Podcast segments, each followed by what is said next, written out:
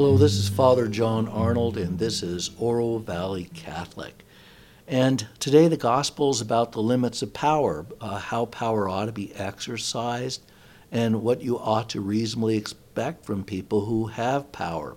Uh, and it's a really a very timely topic in America, a country that seems to worship power and think that because we're the richest country in history and the, probably the dominant military power on the globe, um, and we're a democracy that we should be able to accomplish pretty much everything we set our minds to. But you know, in the last month, the pullout from Afghanistan after two decades and trillions of dollars of money, uh, resulting in basically the Taliban taking over and the imposition of Sharia law, and then the fight between the Taliban and the Islamic State you have to ask, what the heck was that all about? And it has echoes of Vietnam for those of my generation.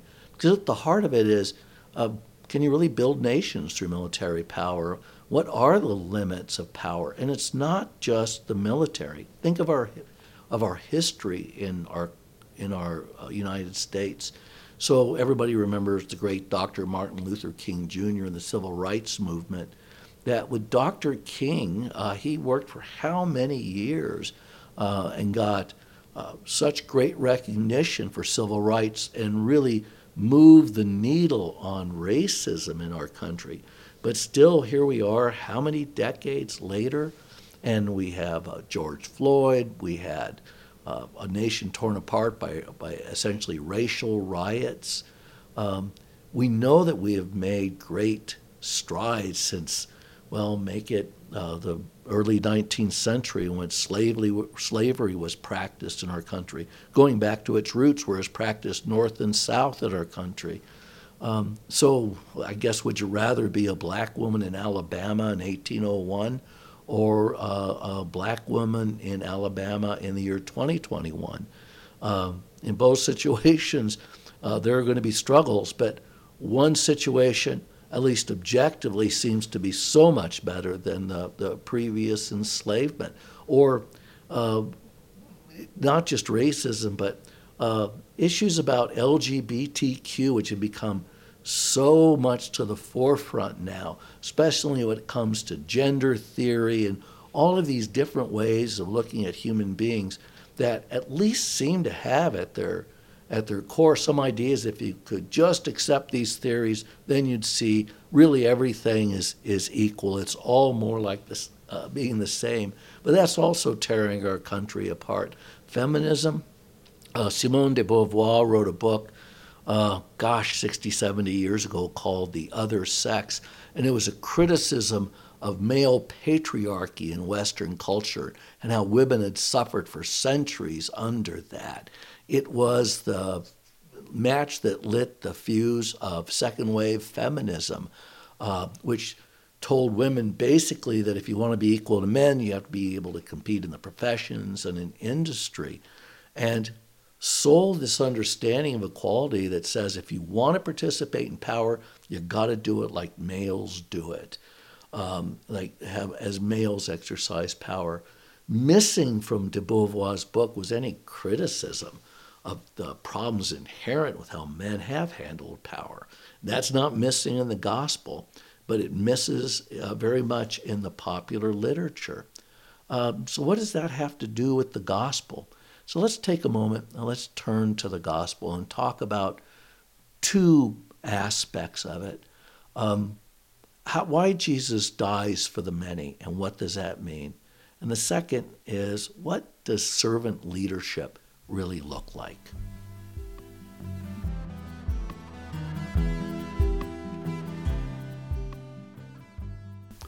So there's two issues of discipleship that this gospel raises that I want to talk about. But let's put it into the context of this whole teaching on discipleship that is chapters 8, 9, and 10 of the Gospel of Mark. Um, if you remember from well, several weeks ago in September, uh, in chapter 8, it was Jesus' first prediction of his passion. Uh, Jesus asked his disciples, Who do people say that I am? Well, you're Elijah or one of the other prophets. It's St. Peter that says, You're the Christ, the Son of God. And Jesus says, uh, Excellent. You, this is God that revealed this to you. Um, in Matthew, Jesus will say, and you are uh, rock, and on this rock I will build my church. That's missing in Mark's uh, because it's Peter's gospel, and probably he doesn't want to make a big deal of it. It's Matthew's story to tell about Peter, but we have to remember that Mark is the gospel that's told from Peter's perspective.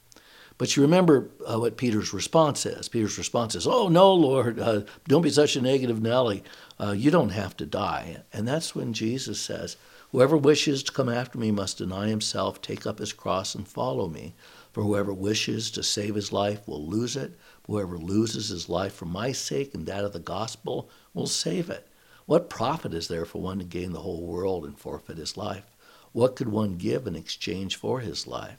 Whoever is ashamed of me and of my words in this faithless and sinful generation, the Son of Man will be ashamed of when he comes in his Father's glory with his holy angels. So the first prediction is pointing right towards the cross and says, if you're going to follow me, and this is to his apostles, it's all the way to the cross. And so you turn the page and you're in chapter 9, and it's the second prediction of his passion. Um, and you remember that they're walking along the way, and Jesus says, Okay, I'm going to go and I'm going to be crucified in Jerusalem.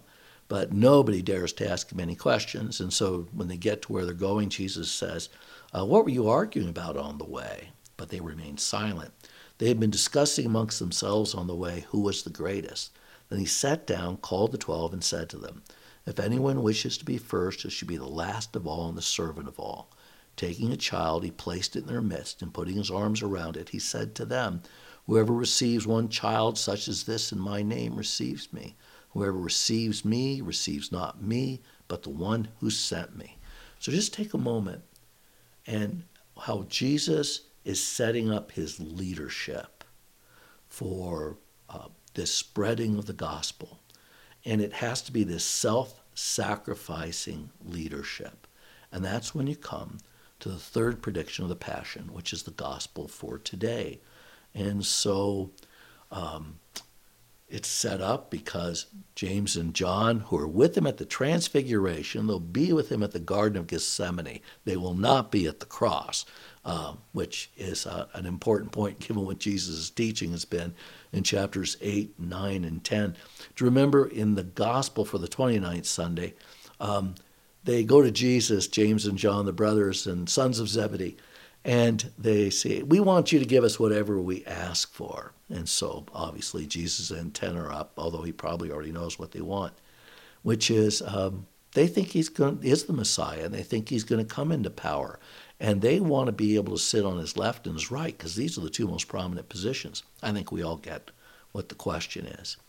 But it's this story about picking up your cross and following uh, him. It's becoming like a little child, or as Jesus says, um, that if you want to be first, you have to be last. You have to think about leadership differently. And so, in the third passion prediction, Jesus is back, batting cleanup, and he says, You know that those who are recognized as rulers over the Gentiles lord it over them, and their great ones make their authority over them felt. But it shall not be so among you. Rather, whoever wishes to be great among you will be your servant. Whoever wishes to be first among you will be the slave of all. For the Son of Man did not come to be served, but to serve and to give his life as a ransom for many. So, what's at the heart of Jesus' teaching about servant leadership? At the heart of it is the cross, because all of these teachings are right centered on the cross. So, why does the cross say? Here is another, un- another understanding of it. God is all powerful, God is omnipotent. Why didn't God make the world this way? Why didn't He make it that way? Why didn't He do this? Why doesn't He do that? That's what everybody asks who wants to uh, exercise power over God in a supervisory way. You can exercise that power in your prayer life, I think, but rarely does it have any positive effects, if at all. But the idea that all powerful God stripped naked on a cross becomes the sign of God's nonviolent, merciful love of humanity. You know, when you look back in the Old Testament and the new atheists like uh, Richard Dawkins especially, uh, are fond of going back to these odd stories in the Old Testament, like the prophet Elisha cursing these boys who made fun of him for being bald, and two she bears come out of the forest and uh, consume the boys. If you have to defend every word of the Old Testament in its literal sense, boy, that's a hard one to do. It's like First Samuel when Saul gets in trouble because he didn't kill every one of the Amalekites.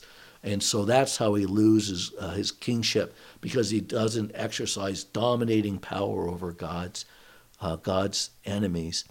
Well, you know, Christian typology will deal with all of those stories on a spiritual level. Um, you know, if you mock, you you're just going to be consumed, and the bears are just a metaphor for how sin consumes us. Or with the Amalekites, you have to make complete war on sin. You can't make peace with sin. But that's not what the literal meaning of those stories are. And so, how somebody in a time period of the Bronze Age would have understood those stories is different from how a Christian would understand it. Because we read the Old Testament and these stories of God and violence and power through the cross. The Old Testament is always the inspired Word of God told to us through a culture and a people. This is the church's teaching about Scripture. How we read it is always through the revelation of the love of God in His Son crucified. And so that when Jesus, uh, the all powerful Son of God, who has exercised these great deeds of power, uh, throughout the Gospel of Mark or any of the Gospels, uh, opens up his hand and is willingly crucified, he shows himself to be the human face of God. And the human face of God is the suffering servant. Where does that come from? The first reading for this Sunday was uh, Isaiah 53, and it's one of the servant songs from Isaiah, and I think there's a, four of them. Um, but it's also at the heart of the link of this story with the Last Supper and the crucifixion. So if you get the chance to hit the clink, the click, the link on the uh, on my podcast, you can go and take a look at these these readings. But here's what it says in Isaiah 53:11, and this is about the Messiah that's coming, who will be a suffering servant, but will save his people. And this is what Isaiah said about the future Messiah. Because of his affliction, he shall see the light and fullness of days. Through his suffering, my servant shall justify many, and their guilt he shall bear. That phrase, shall justify many, is the key phrase. But it's the story about this servant that isn't coming with the sword, isn't leading a vast army, and isn't dominating anybody. He is going to save people because he is a suffering servant leader. And so look what Jesus does with that in uh, the Gospel of Mark, uh, chapter 10, verses 42 to 45, which again is the Sunday Gospel. You know those who are recognized as rulers of the Gentiles lord it over them, and their great ones make their authority over them felt. But it shall not be so among you. Rather, whoever wishes to be great among you will be your servant. Whoever wishes to be first among you will be the slave of all. For the Son of Man did not come to be served, but to serve and to give his life as a ransom for many. And so clearly, Jesus is referring back into his words to Isaiah 53, where the suffering servant is giving his life to justify the many. You may remember that in many of the arguments that we have in Catholicism, around 2006, there was a big argument about changing the translation of the Eucharistic prayer and the institution narrative uh, as it is said over the uh, chalice filled with wine. What it used to say up until about 2006 was, and you probably remember, take this, all of you, and drink from it, for this is the chalice of my blood, the blood of the new and eternal covenant, which will be poured out for you and for many for the forgiveness of sins. Do this in memory of me. That's what we say now. What we said back in up before 2006 was, will be poured out for all for the forgiveness of sins. Do this in memory of me. Well, if you look at 2 Corinthians, Jesus clearly dies for all, according to St. Paul. But the point of the what you say over the chalice is to capture the scriptural reality in the institution narrative. It's Jesus' refer, reference in chapter 10 to dying for the many because it links back to Isaiah 53. And so it's one of those examples where the church's translation is faithful to the words of Christ in the gospel, but understood in the backdrop of Christian understanding that Christ is a Catholic death and that anybody, uh, anywhere, can respond to this and find salvation, but that it reflects his death on the cross, which is the death of the suffering servant. And so that's really the first issue that comes out of these readings. Um, the role of the suffering servant in Jesus' preaching, why he focuses on the cross in his three uh, predictions of the Passion, um, and something about power uh, and Christ's exercise of power on the cross. And so we turn to what our second question is, which is what are the limits of power?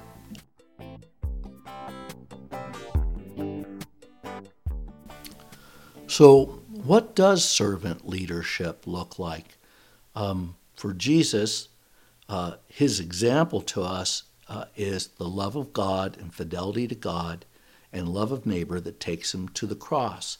So, servant leadership, if you just take these three passion predictions, is about the willingness to accept suffering. It's the willingness to follow and trust like a child trusts. It's the willingness to be the servant, the slave of all. That in the end, what provides credibility and effectiveness to power uh, is the love of the person wielding it. Why is it in the United States, at least historically, though you don't seem to hear it so much anymore, is we like to describe our leaders as public servants, that they're there to, to serve the public. But the problem that most of us have with the way that power is exercised in our country is, is that people who claim to be a servant um, seem often enough to come out as millionaires. So uh, they may be a slave, they may be a servant, but it's a pretty well compensated servitude, uh, servitude. And it's one of the reasons why institutions uh, in our country are so um, disrespected, just to say it bluntly. Uh, very few people seem to come out of the military uh, or law enforcement wealthy. And so, if you look at national polls, uh, those two polls really uh, show a lot of respect for the military and for the police. But um, in terms of Congress, they get like an 8% approval rating. Uh, and it's this concern that uh, politicians uh, will feed at the public trout. It's clearly not true of all politicians, but clearly there's some great offenders. It's also true in the church. This is one of the th- disappointing uh, things about the church is you remember that the former bishop, not the current bishop, who is a great guy, Bishop Brennan's a great guy, but the former bishop, a man named Brace, uh, Bransfield, um, he just clearly embezzled money for his diocese. He sexually abused young clerics and seminarians. There was a man who was supposed to be a shepherd of a flock who clearly fed on, fed on the flock um, and was forced to give restitution to his diocese uh, for the money that he had, he had unjustly taken. Some of the shocking things about it was that he had a diocesan finance council. Um, but it doesn't appear that, appear that they were very effective in opposing him. Now, what the church has put into uh, the canon law is vos estis lux mundi, that if you have a concern that a bishop is abusing power in the church, you can report him both to the metropolitan and to the papal nuncio, so that there is a way to get your complaint heard. Um, clearly, was not the case at the time that uh, uh, that bishop, in particular, Bishop Cardinal McCarrick, is another great example of a guy who, who basically took care of number one. Uh, these are not the servant models uh, that Jesus talks about in the gospel. Jesus does talk about people like that, uh, that if they mislead little ones, better than a millstone's attached to their neck and they're thrown into a river. And out of Christian piety, we pray for these men. But there is a, uh, a blindness to people that misuse power like that. Because clearly, the critique of power in the gospel is that power is for the service of others, especially the little ones, the ones that don't matter. It could be the working guy who's just struggling to keep his family together. Maybe it's somebody on the border. Uh, maybe it's a child st- uh, struggling with learning disabilities. Clearly, it's people, uh, whatever um, background, whether it's racial or if it's LGBTQ people or or uh, women, single women can be uh, mothers can be really victims of injustice. That Americans should not get tired of what uh, injustice is and trying to make our country uh, a more just place, even though we understand that even that gets manipulated. You know who is a great teacher on this? Um, a great example to remind us of servant leadership from the Christian world, but not the, the Catholic world. It's um, Dr. Martin Luther King, and I have read several times um, his letter from a Birmingham jail, where he was jailed because of his participation in nonviolent protests in Birmingham. Uh, the letter was written from uh, in August of 1963 and he was receiving criticisms from other Christian leaders, white leaders, especially in the South, who would not disrespect the cause of um, uh, equality uh, for people of color, not outwardly at all, um, but that were arguing that uh, his uh, nonviolent protests were really uh, uh, counterproductive, that this is the law and we all should obey the law. But the, the thing about he was what he was in jail for, he was apparently marching because he didn't get the permit to, to have a march through Birmingham. And because they wouldn't give him a permit, even though he went through all the requirements to get it, he said, you know, an unjust law is not any law at all. And so when he writes, he says that, you know, before we in the civil rights movement do um, anything about bringing the the injustices against uh, black men and women to public attention. We have four basic steps, he says, and this is in his letter from a Birmingham jail. Uh, the collection of facts to determine whether injustices are alive, negotiation, self purification. Why are we doing this? And then direct action. Don't you wish that in the protests that are currently going on and have been going on in our country, that somebody who is in these protests would write a letter saying, Here's what we did to, to determine whether there's injustices. We tried to negotiate, but we were shut down. We then purified ourselves so we were not responding out of anger or um, uh, unjust motives ourselves, and then we took direct action. Uh, he provides the template for what servant leadership looks like in uh, democratic protests against injustice. Uh, why is it that almost always, at least in the last few decades, this seems to be ignored. And then he writes, You may well ask, why direct action? Why sit ins, marches, and so forth? Isn't negotiation a better path? You're exactly right in your call for negotiation, Dr. King says. Indeed, this is the purpose of direct action. Nonviolent direct action seeks to create such a crisis and establish such creative tension that a community that has consistently refused to negotiate is forced to confront the issues. And he goes on a little later. We know through painful experience that freedom is never voluntarily given by oppressors. It must be demanded by the oppressed. Frankly, I have never yet engaged in a direct action movement that was well timed according to the timetable of those who have not suffered unduly from the disease of segregation. And so his point is, is when you're looking at this, it's not from uh, the perspective of City Hall. It's from the perspective of people who have presented a case about their unjust treatment. Um, and then he turns to the question of justice, because servant leadership, at least as we look at it in the United States, and for those who might claim um, some uh, semblance of justice in their protest, uh, he wrote this, and what I love about his letter from a Birmingham jail, he quotes both St. Augustine and St. Thomas Aquinas. And so here's what he says You express a great deal of anxiety over our willingness to break laws. This is certainly a legitimate concern. since we so diligently urge people to obey the Supreme Court's decision of 1954. Remember, he's writing in 1963. 1954, outlaying, outlawing segregation in the public schools. It's rather strange and paradoxical, paradoxical to find us consciously breaking laws. One may well ask, how can you advocate breaking some laws and obeying others? The answer is found in the fact there are two types of laws there are just laws and there are unjust laws.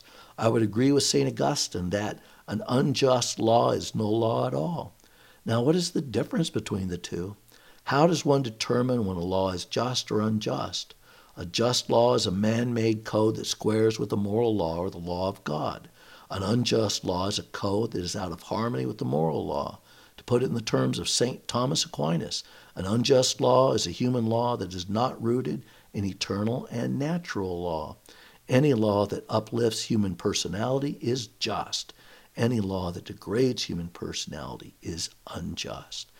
Now, to think that Americans who have so many problems with, well, uh, everything I've mentioned, uh, could look for inspiration to what servant leadership, what just leadership looks like when confronting an unjust world. I think for the most part, the pro life movement has been exemplary in this, partly because they do have these strong Christian underpinnings. They want to talk about what's unjust. They're always willing to use legislative action. Uh, I do think that, although you do see some kind of disappointingly angry conduct sometimes uh, amongst um, amongst uh, the pro-life uh, uh, militants, uh, overwhelmingly, I'd say that is not the case.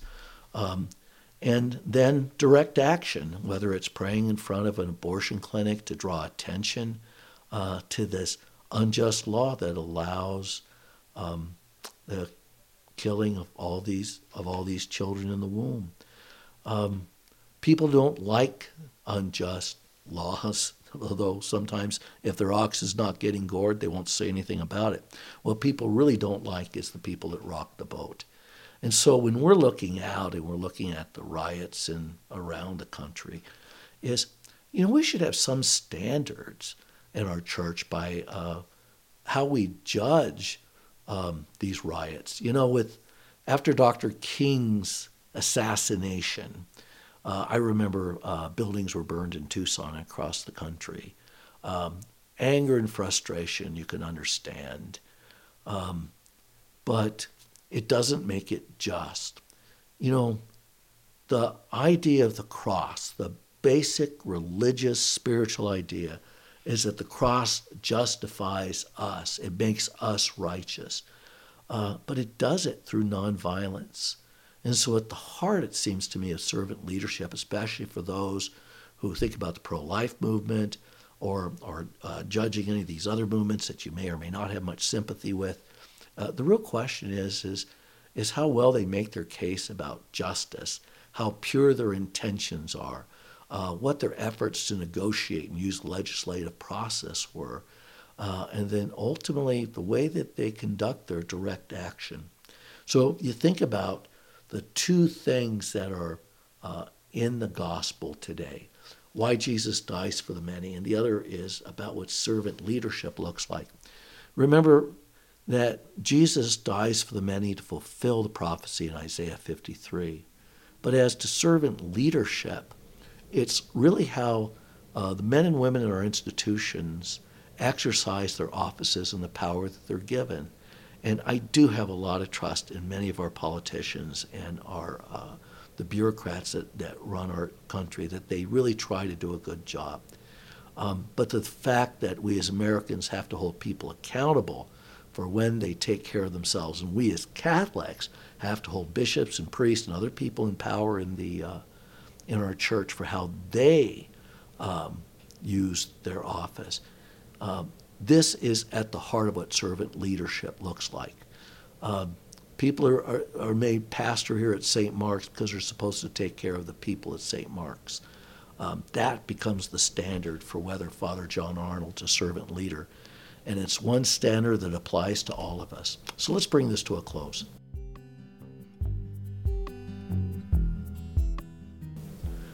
here's a good meditation about uh, whether you've given your life for other people, whether you've been a servant leadership, a servant leader. What do you think your eulogy is going to be like when one of your kids or one of your friends stand up at your funeral?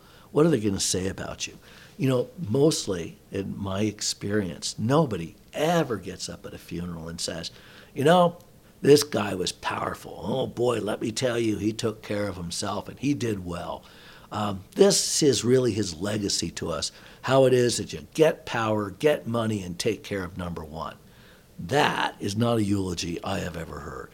Uh, of course, I haven't heard, uh, been attending at your funeral yet, but it is something we should all be concerned about. Um, how do people think we use our power as a parent, a pastor, a, a leader in business or in government? Uh, what do you want your eulogy to sound like? You know, the prophecy of dying for the many. Um, do we give our life for other people? Because at the core of Jesus' teaching on discipleship is that question Whose life is benefiting from your life? There's something to pray about. This has been Oro Valley Catholic, and this has been Father John Arnold.